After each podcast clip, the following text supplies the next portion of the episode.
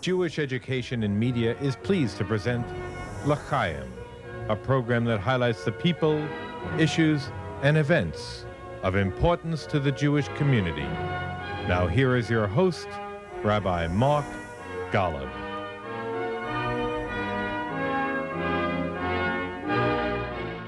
I'm Mark Golub, and one of the unfortunate dynamics that we are experiencing today in the Jewish community is the loss, sadly, of many of those who actually lived through the Shoah, who somehow managed to endure the death camps, Auschwitz, Birkenau, and other forms of Nazi enslavement and beastly brutality, who somehow transcended all of the horror and pain and sadism of Hitler's final solution. To survive and to begin anew, rebuilding families, rebuilding lives, children, grandchildren, great grandchildren, as well as helping to create the greatest resurrection perhaps in all of history, a renewal of the sovereign state of the Jewish people, the sovereign state of Israel. Sadly, many of those heroes of Jewish life and of Jewish history are passing away. Zichronam livracha. May their memories be forever a blessing. However, in the overwhelming number of surviving families, their children, the second generation, are very much with us, very much adding to the vitality and creativity of modern Jewish life. It is often not easy to be the child of survivors. But very often, the children of survivors learn enormous lessons from their parents. Lessons which they become more aware of and appreciative of as they, the children, become older and wiser adults themselves. And we benefit from their wisdom. On this edition of L'Chaim, it is my great honor and privilege to have the chance to speak with a child of survivors who's prepared to share with us some of the things she has learned from her late mother and father, Zichronam Livracha. You've met this extraordinary woman before on L'Chaim, Dr. Naomi Vilko, a board-certified psychiatrist in private practice in Princeton, New Jersey, and a profoundly committed Jew who serves on the boards of CAMERA, the Miriam Institute, Truth About Israel, and JBS. And I'm very proud to say that Naomi Vilko is a dear personal friend. Naomi, thank you for joining us again on L'Chaim and JBS. Thank you. And um, I just wanted to, I know you have questions to ask me. Um, I just wanted to say that um, my mom, it's difficult for me to talk about. My mom just passed away a few weeks ago. Um, she was 99 though. During the last three years of her life, she always had JBS on her television in New York. So um, she, she's not the only one, but I'm sure, um, and I'm sure you've heard this from other people before, but um, as her daughter, her only child, I really, um, I'm honored to have been on your board for years. I don't know how many years. And From the also, beginning. Um, pardon me? From the, the beginning. The, um, right. Yes, from the beginning when it had a different name. I Yes. still have those. And um, Shalom TV. It, it made a huge difference for my family. Well, I am very, very gratified and pleased to hear that. I also should tell our audience, by the again, Naomi and I have been dear friends. We've traveled to Israel together. She's been at my side with some when I had some difficult moments. And she has been one who has championed the cause of JBS. Again, when it was first Shalom TV, and we were struggling, we're still struggling, but we were struggling there in a totally different way. We were a struggling little Jewish nonprofit channel. First it was uh, VOD, video on demand, and then finally it was a linear channel, and then we were on Optimum Cablevision, channel 138, where many of you still watch. And we continue to grow and grow and grow.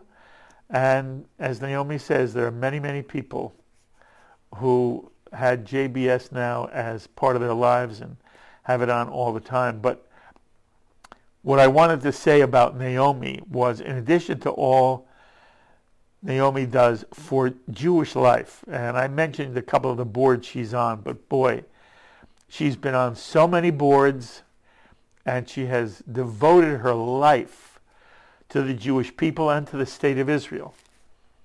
But the other thing she has devoted her life to, and in this, the context of this program, Naomi, I want to make sure our audience understands this. Naomi was as devoted a daughter to her mother as I have ever seen, as was her husband, Sidney.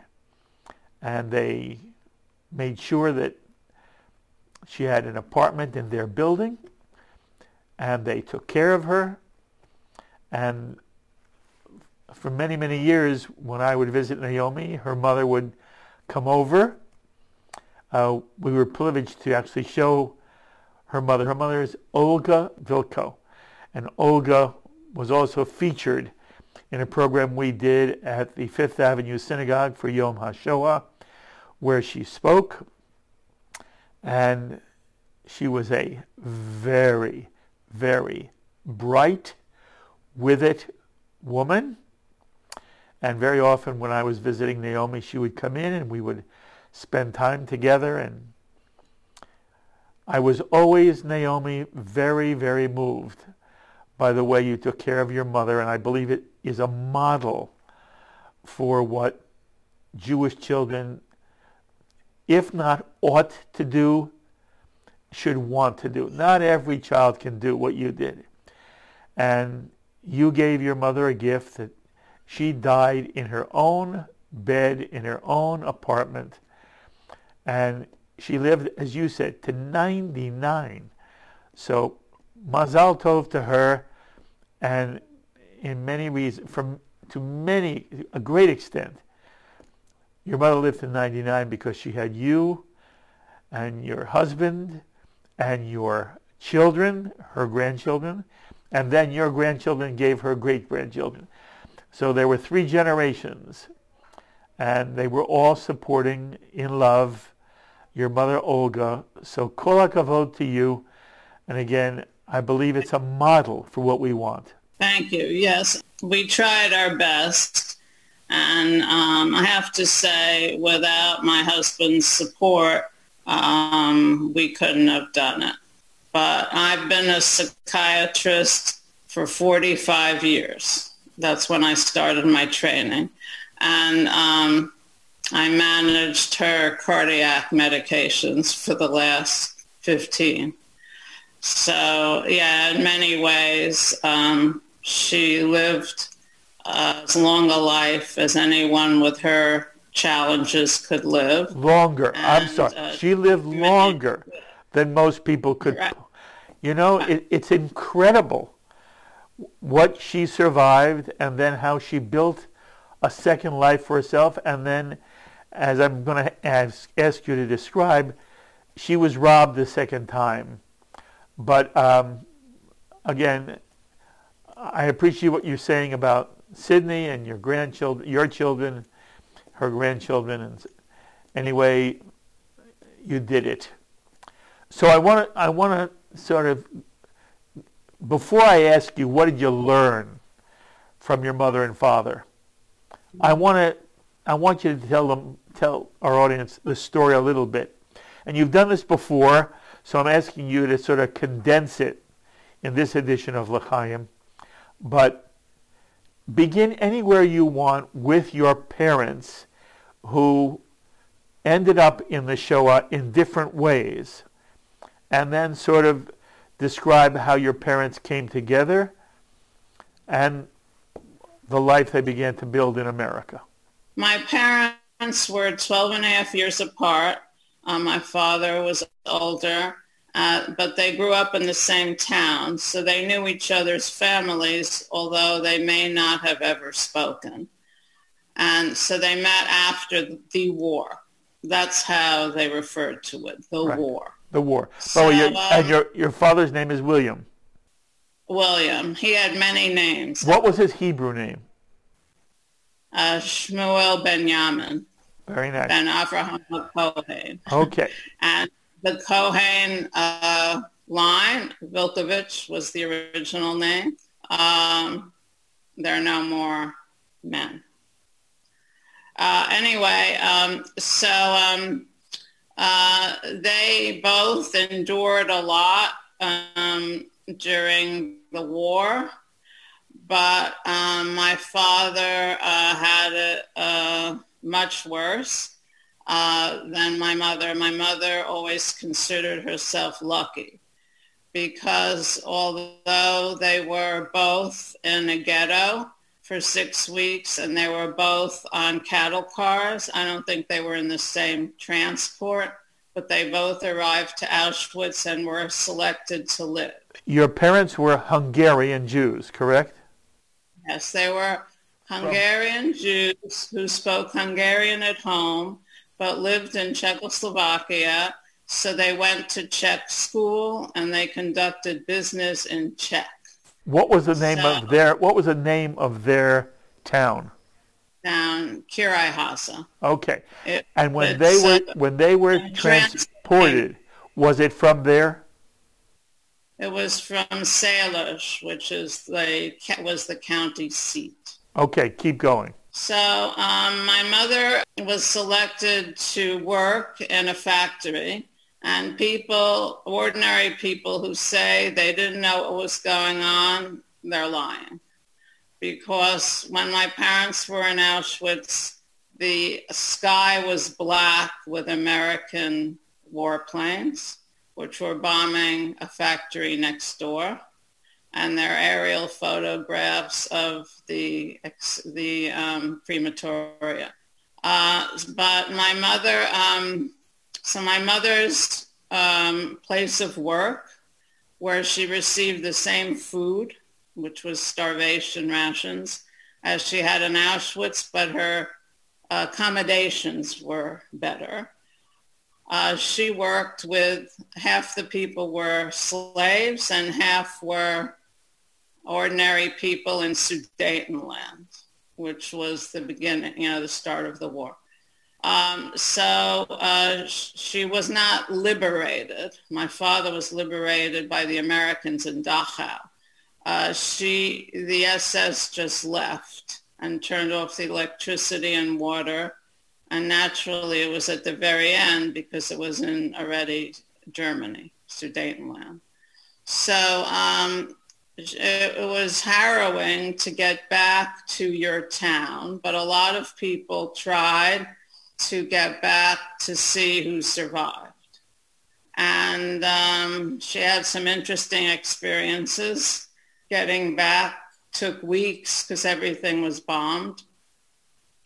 When she came back, her aunt had gotten there sooner. She was liberated sooner uh, than my mom. So um, she had set up kind of like a, and she wrote a book, my mother's aunt actually, about her experiences. She had saved her daughter in concentration camp. So she set up sort of like a inn uh, next to the railroad station. And my parents' homes were both occupied and they couldn't get the occupants out.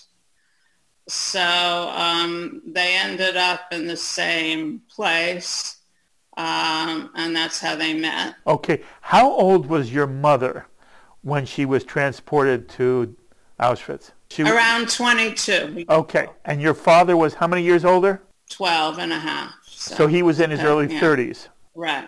Okay. Had your father been married before? Yes, my father's first wife and son, who was born, I just found out recently, August 2nd, 1935, was murdered with his mother. In the selection, people with children were mostly selected to immediately be killed with their children. So your father lost his wife at the time Right, and his son at the time. right. Okay. Then your mother and father meet after the, the war. And is it And the fair? Russians occupied their and annexed, occupied and annexed their town and all of Transylvania because it had salt and timber at the end of, I think, 45 already. So my parents and everyone they knew uh, that could travel uh, made their way to Prague. In between, they went to Budapest, where my father's cousin uh, gave them false papers so they could travel more safely to Prague because they didn't really have ID. And they got to Prague. They got married in March of 46 uh, at the Old Noise Synagogue in Prague. And the question was where to go. My mother wanted to go to Israel. She was fluent in Hebrew. Both my parents had relatives there. Uh, and both my parents had relatives in the United States. My father said he couldn't fight anymore. I subsequently found out, I mean, he told me that. I subsequently found out that in addition to slave labor on and off for two years, five concentration camps before that, he was in the Czech army, regular army. So anyway, um, getting out at the very last minute, uh, you know, as refugees from Stalin um, in um, March of 1948. And uh, they came to New York, and I was born in 52. So they had been in the United States for four years. Okay. How did your mother know Hebrew? Her father was what she called the only unquestioning Zionist uh, ver- vocal. So you can see I get it, you know, it's generational. Took no prisoners in his town. Uh, as a rabbi, you'd appreciate this. He was a self-made man. His father had died when he was young. He married a wealthy woman, but nonetheless, he had to support his sisters and brother, get them started. And he was a great expense, but he bought a Torah for their synagogue. And he had a fight with the rabbi and took it home. I don't know for how long, but so um, so he, I think, my mother didn't ask. Interestingly, times were different. I believe he wanted to make Aliyah, so he sent her for ten years at great expense away to school. And the last about six years were the Hebrew Gymnasium of Munkach, which was well known in Israel. Most of the graduates that survived the war uh, made Aliyah. So that's how she knew. All right. And she continued to speak and almost you know, until she died. Yes. All right, you've brought us to the point where they've moved to the United States and you are born. Where are they living? Uh, they lived in Inwood, which is the northern tip of Manhattan. So you were born, Um, you, you were raised in, in Inwood? Yeah, and I lived there until I got married. Okay. Tell us what happened to your father. So um, my father did very well in Prague. He act- my parent he actually bought an apartment, and um, he uh, came to United States, and and they both ended up working in sweatshops. Um, they lived in Brooklyn. I feel that that took a big toll on them, in addition to everything else because my mother always told me, don't spend so much money, including on her, uh, because it's easy to go up and very hard to come down. So um, they, uh, my father was always in some business transaction.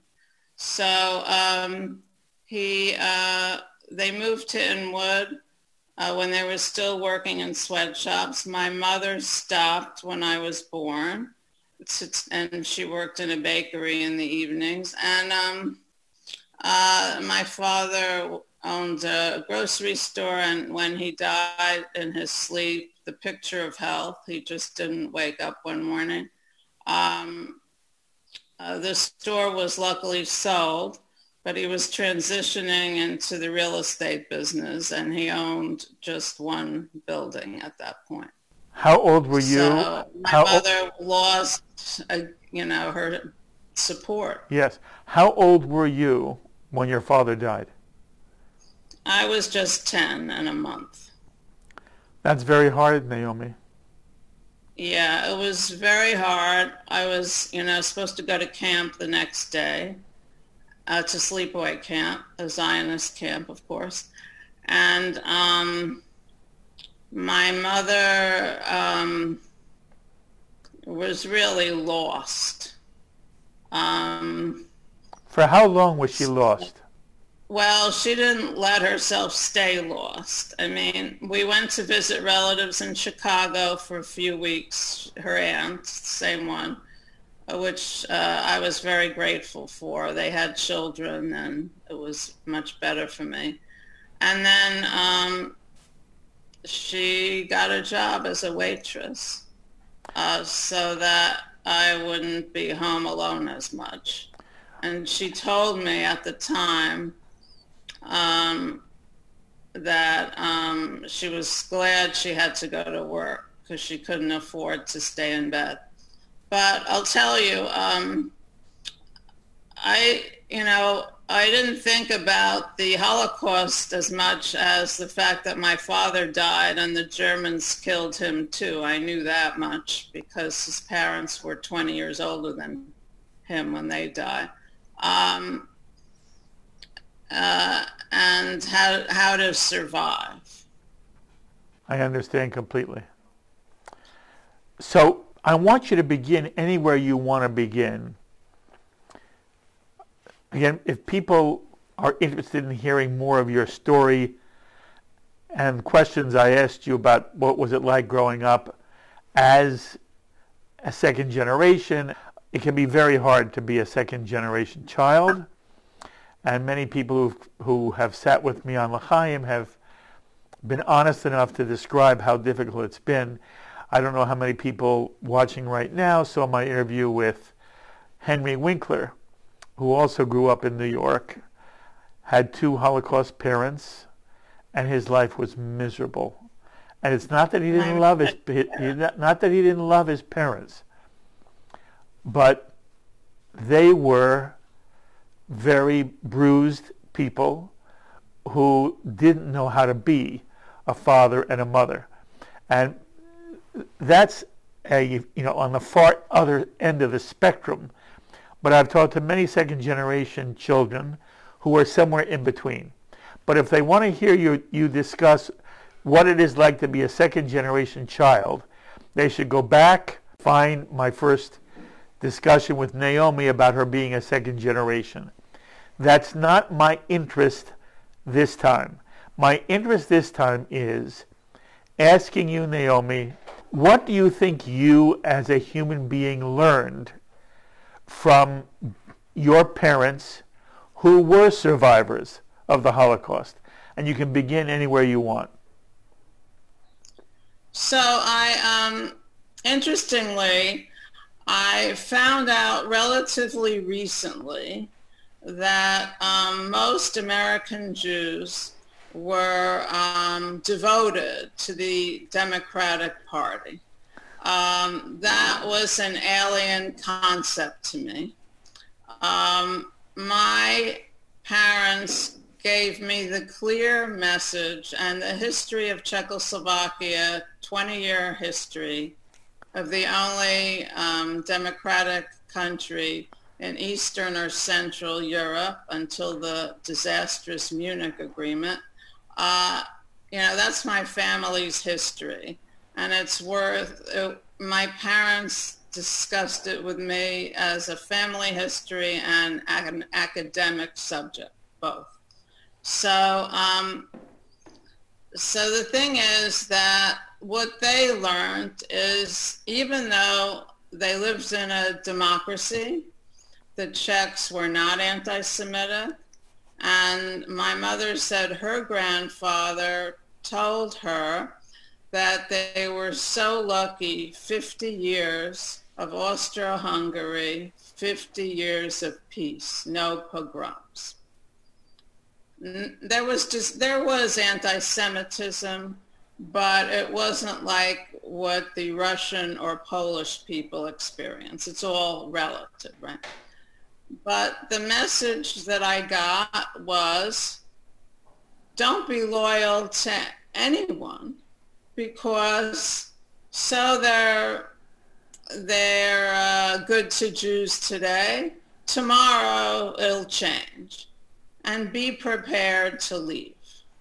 Don't that's that's that's the lesson, or that's the mantra that they gave you and you learned growing up as a first a younger child and then as a as a young adult. Right. Trust no one and be ready to leave at any time. Do I have it right? Right. Yes. Okay, keep going. Not even. No offense, but you know, one time I told my mother, you know, I'm an American Jew. This was the conversation. She said, not really. This was a conversation both in English and Hungarian. The American Jews are naive. The American Jews are stupid. The American Jews don't know how good they have it. The Americans, she said the same thing about the non-Jews. So um, basically, it's like um, know your history and be prepared. And I only re- recently realized how difficult it is having purchased an apartment in Israel and thinking about going there for extended periods.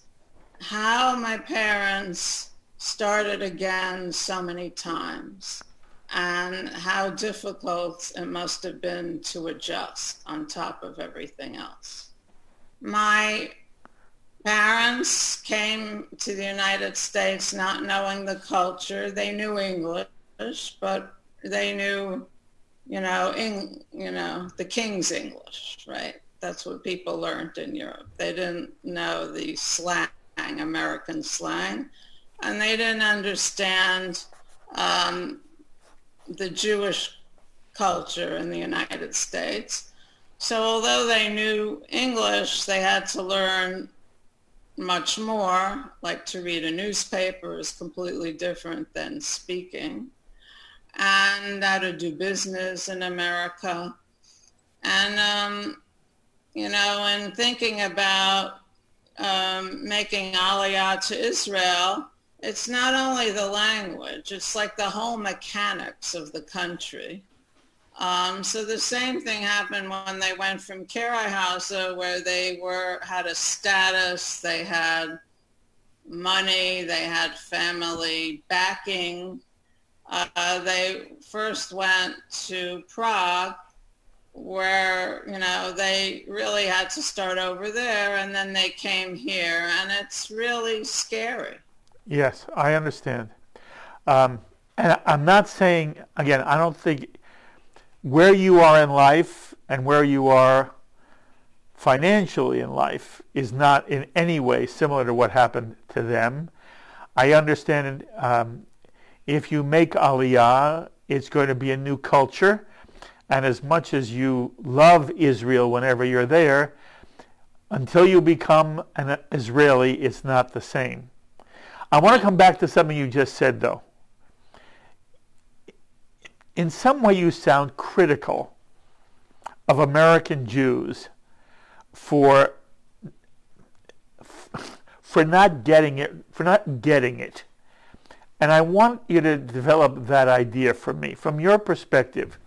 What did you learn from your parents about the things you see in American Jewry and you say to yourself, I wish they had learned from my parents because they just don't get it at all.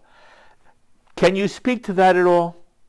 Yeah. So, um, besides you know loyalty to one political party, um, I and this is really how I got involved in Jewish life. It was after 9/11 where I was trying to, I was volunteering to help um, survivors' families.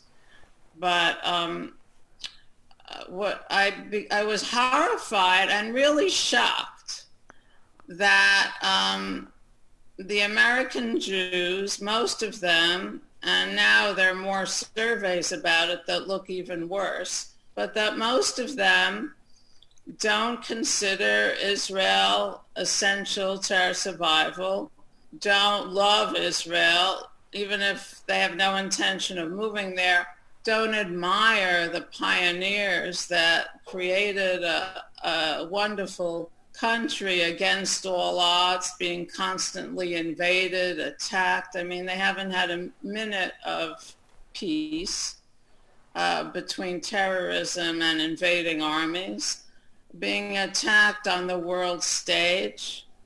And I just thought, and after the liberation of the Russian Jews, which could have been me, uh, had my parents not had sponsors, um, I just couldn't believe that people uh, felt that um, Israel wasn't good enough, Israel needed to be what they wanted it to be.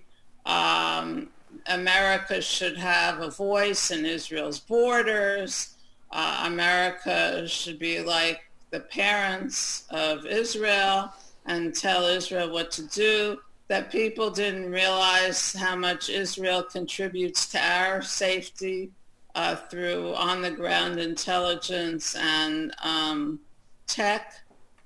I, I'm still every time I speak to people um, that are in J Street or worse, I or indifferent, I'm still always surprised. I understand. You know, in America, there's a question that sometimes Jews are asked. And the question is, do you consider yourself first and foremost an American, or you consider yourself first and foremost a Jew? Where is the center of your own personal identity? There are many, many American Jews who answer they feel more American than they do feel Jewish, or uh, they feel that they are an American more than they are a Jew. I personally am always surprised when I hear that. What's your reaction? That's what surprised me, when I learned that. But then I realized very young that, you know, most people didn't have my background either, you know, from losing a parent so young or from parents from the Shoah and the uniqueness of parents that grew up in a liberal democracy. That's the Hungarian Jews who, you know, have a unique story, which I can get into more, but especially those that lived in, in Czechoslovakia, Camelot, basically. So I learned to say, you know, you can convert you can intermarry, you can discard Judaism, the Jewish people, and the land of Israel. But when it comes down to it, they'll find you.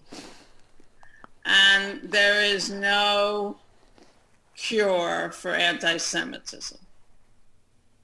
And I resented my mother telling me that. You, re- I, you resented it? Yes, because she made it sound like I shouldn't trust anyone. That, um, so I was afraid, you know, because either they die or they're killed, right? Or they'll um, disappoint you. As I got older and as the world changed, I think you could speak to this better than I, but I do think that there was a time, at least in the circles I was in, which was American Jewish people that went to conservative synagogues, um, that there was a time where people were more united uh, and uh, Israel was more of the center. Like I remember in Hebrew school sending letters to Israelis and they always collecting things for Israel. And um, I think it changed though since Israel looks safer than it had before. I think that um, people felt like Israel's no longer the underdog. You know, we don't have you know, it's not so essential. But um, I, uh, yeah, my my parents' experience also the way they were treated in the United States by some of their relatives. So I felt like, well, how could I expect the American Jews or the American people to be consistent and treat me fairly. I'm not asking for special treatment, just with respect. When my own family treated my parents so poorly. And not everyone, but in some cases. How do you feel American Jewry has been in taking care of the survivors who ended up living in America? Terrible. In what way? Um, first, they were um, disrespected. Um, they were, you know, look, the organized American, why didn't my parents trust the organized American Jewish community? Because my parents knew, because they knew some of the people that broke the codes, the German codes. They knew that the organized American Jewish community knew about the Holocaust. The, the Hungarian Jews were taken to concentration camps as the Germans were in retreat and the Russians were six weeks away from my parents' town. The Americans knew before each transport was taken. And yet, um, no one stood up to Roosevelt, who was a renowned anti-Semite. There's no, you know, uh, evidence to the contrary, and, and said we have to do something. But it really started with the Evian conference, where um, every country refused to take Jews, and how bad this country was was that, and people think it's, you know, the Garden of Eden now, which it is, uh, but um, in some ways, but uh, there were Caribbean islands that wanted to take Jews and the United States wouldn't let them. The United States did not even take a Kindertransport. So I feel that um, that's is sort of unique, and uh, Tommy Lapid spoke about this. He said that what my parents told me we waited in vain for the free world to save us. We knew they knew. We couldn't imagine. And Elie Wiesel said, why didn't they tell us we knew English? Why didn't they drop leaflets? She was from a neighboring town. Why didn't they give us water? Why didn't they say, don't get on the trains? He said, it's, they, all of them, my parents and these two more famous people said, um, we had no idea what was happening and we thought we'd live it out. We knew we were being enslaved, but we thought you'd reach us in time and you didn't come. So that was the message of Israel. The message is if someone says they want to wipe you off the map, which practically every surrounding country and now Iran is saying, believe them and don't depend on anyone else to protect you. And Israel does not have to listen to the American Jews about their security needs. So, um, yeah, so basically, um, I started having these Zionist events um, uh, to educate people about Israel. Because another lesson I learned is they can't take your education away from you. And education about history is essential so it, you, you know, history doesn't repeat itself. So, um, and I was disappointed. In, uh, in what way? I, in what way? was right. In in what way were you disappointed, and in what way was your mother right? Uh, the synagogue I was a member of with my family for 31 years threw me out, literally. Why? Uh, they they had agreed to let me use the synagogue to uh, teach a course, uh, Israel Inside Out, Israel Inside Out, which was a 18-week course, uh, film-based course by Jerusalem U.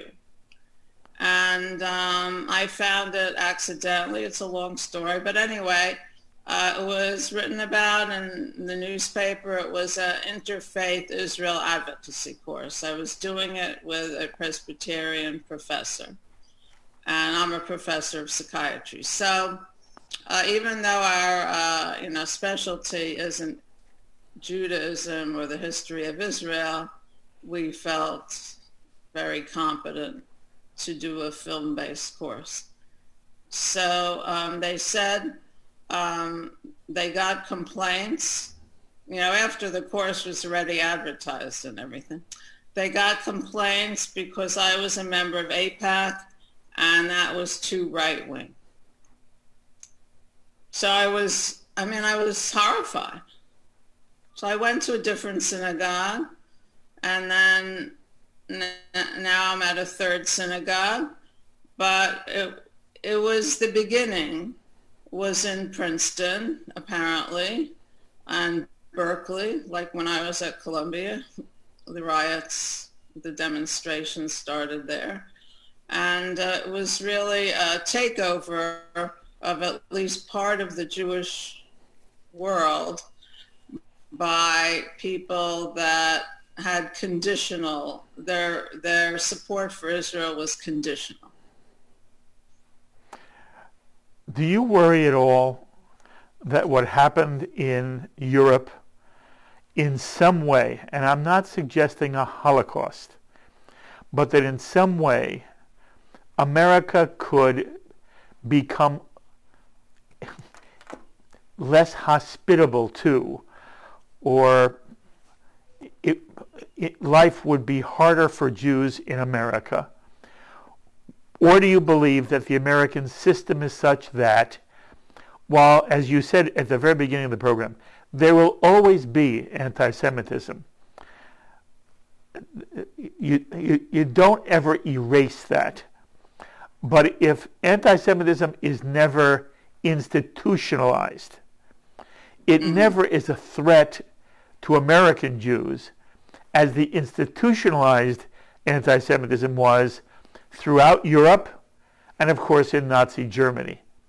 Do you ever worry about that kind of anti-Semitism, even if it never leads to camps and death?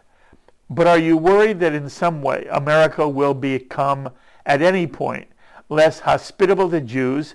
Or do you think America is this unique social experiment which has been fabulous for Jews up till now? It's, that's also what you said to me at the beginning, that your mother wanted you to appreciate what America was for Jews. Do you believe that's the America that will endure? Um, so Czechoslovakia had the same system, actually an American constitution and an American first lady, but a small country surrounded by fascists. So they in a way had no chance unless the Allies defended their borders.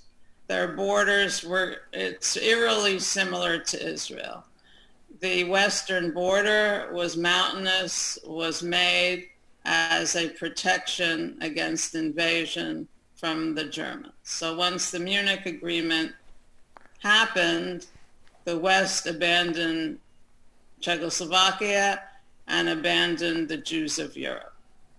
The um, difference is that we're a very big country and our neighbors are Canada and South, you know, Central and South America. It's quite a difference with Israel and the former Czechoslovakia. But what I, so I don't honestly expect to go to concentration camp.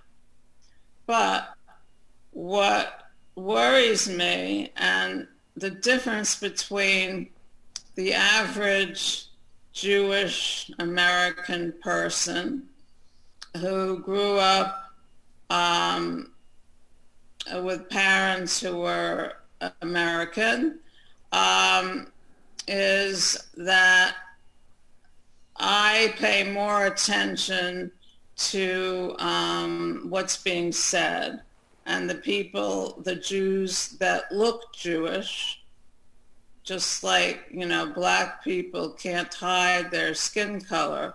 So the Jews that dress as Jew, you know, tra- very traditional Jews, like the Lubavitch or other Hasids, um, are being targeted. Synagogues are being targeted. Um, this has happened before uh, in my lifetime, but it seems to be what worries me is that the Jews that are not Hasidic in general aren't standing up and saying, this is intolerable, we won't take this. And the fact that there are now five Congress people that su- openly support BDS is very worrisome to me, as is the direction, which has always been the case, the far left and the far right meet in anti-Semitism. So the fringes of both the you know, two-party system, both the Democratic Party and the Republican Party, are very worrisome to me. And I don't see the American Jewish leadership standing up to this. To the extent to which that is correct, why do you think American Jewish leadership has not pushed back? Um, I think uh, they want, I think that most people, it's human nature, and myself, I did the same thing. And I've been targeted, to be honest, because now you can look up my name and see, you know, uh, what programs I've been in, what I've said, what I've written. Um, I'm actually surprised that more people choose not to see me as a psychiatrist once they look me up on the internet. But some have decided not to see me. But I'm sure. But the um, I think that um,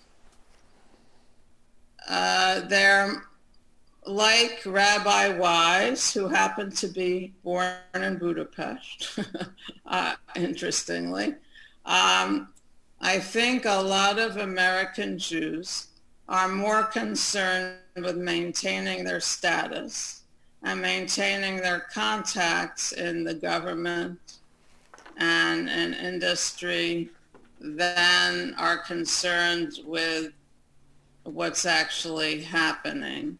And I don't think they can, I don't know that they actually see what's happening. I also honestly have only been on boards of what I'd call kind of struggling startup Jewish nonprofits.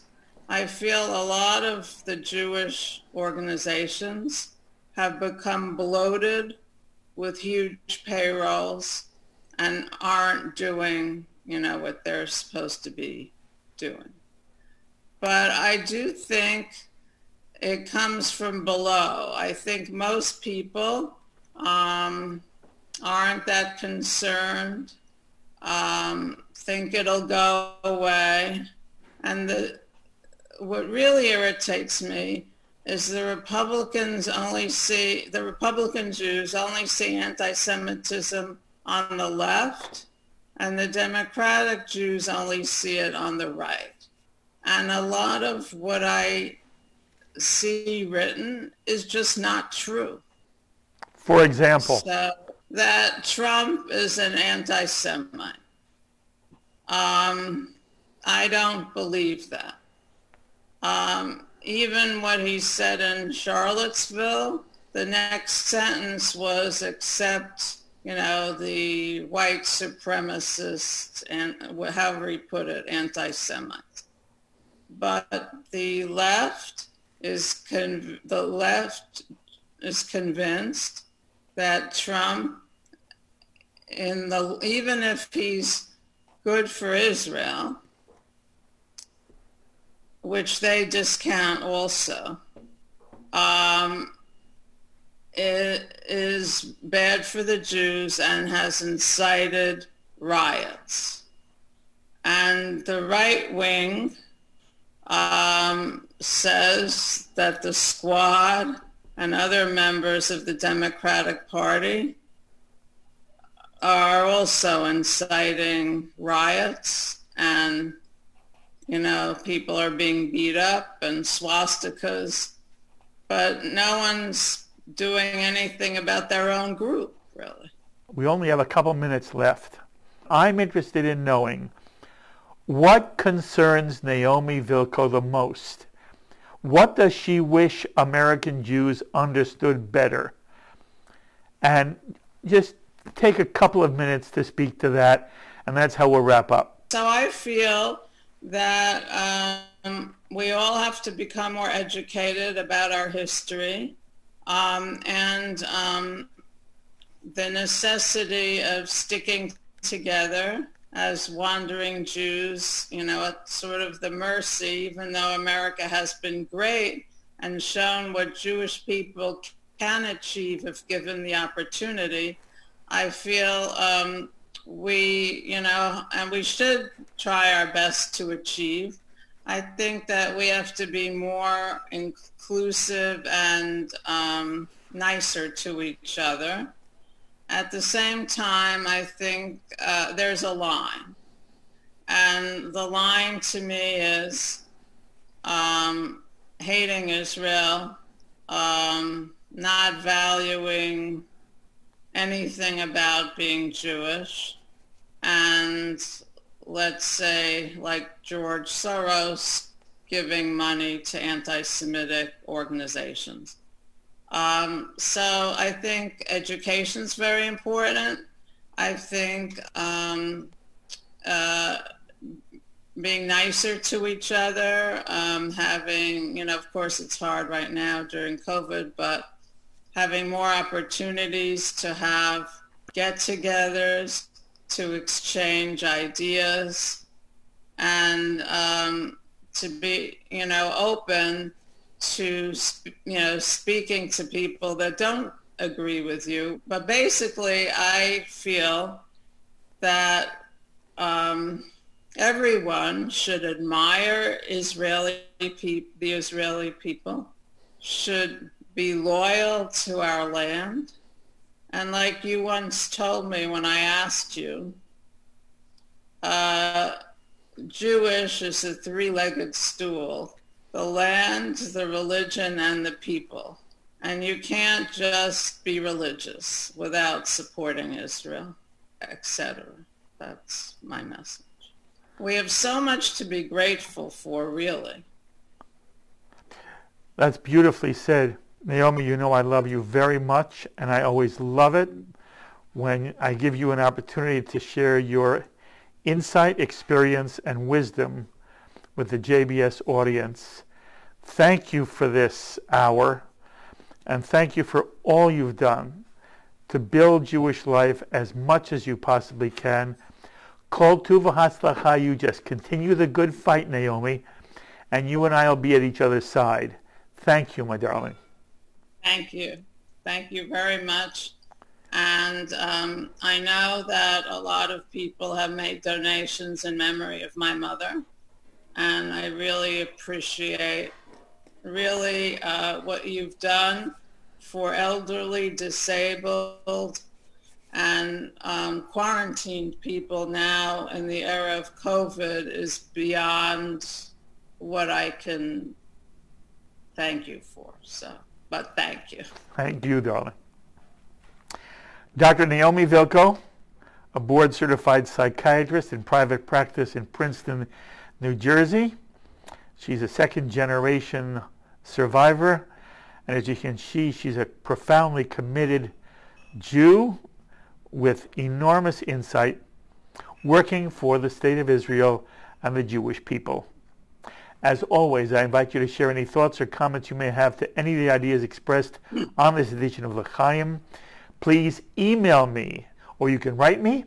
And remember, L'Chaim is now a podcast which you can download and listen to anytime, anywhere. And so until the next time, I'm Mark Golub. L'Chaim, my friends, to life. L'Chaim is a presentation of Jewish education in media. We would be pleased to send a complimentary DVD of this program to anyone who wishes to support JBS with a tax-deductible gift of $36, double chai or more. Simply visit the JBS website at jbstv.org and click on the donate button to make a donation by PayPal or your credit card. And please indicate the program for which you would like a DVD. Or you can send your tax deductible check to JBS, Post Office Box 360, Stamford, Connecticut 06904. Or you can call the JBS Pledge Line at 833 MyJBSTV. That's 833 695 2788. And again, please remember to indicate which program you would like to receive with our compliments. We thank you for your kind support.